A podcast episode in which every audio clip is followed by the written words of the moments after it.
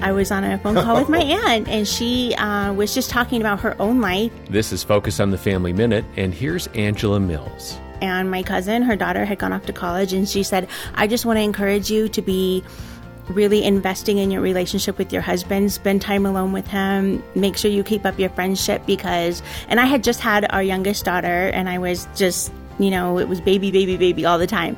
And so she said, Your kids are going to grow up, they're going to move out and go away. You don't want to be stuck living with a stranger. You want to have that friendship with your husband. And I thought, wow, we haven't really been paying attention to that at all.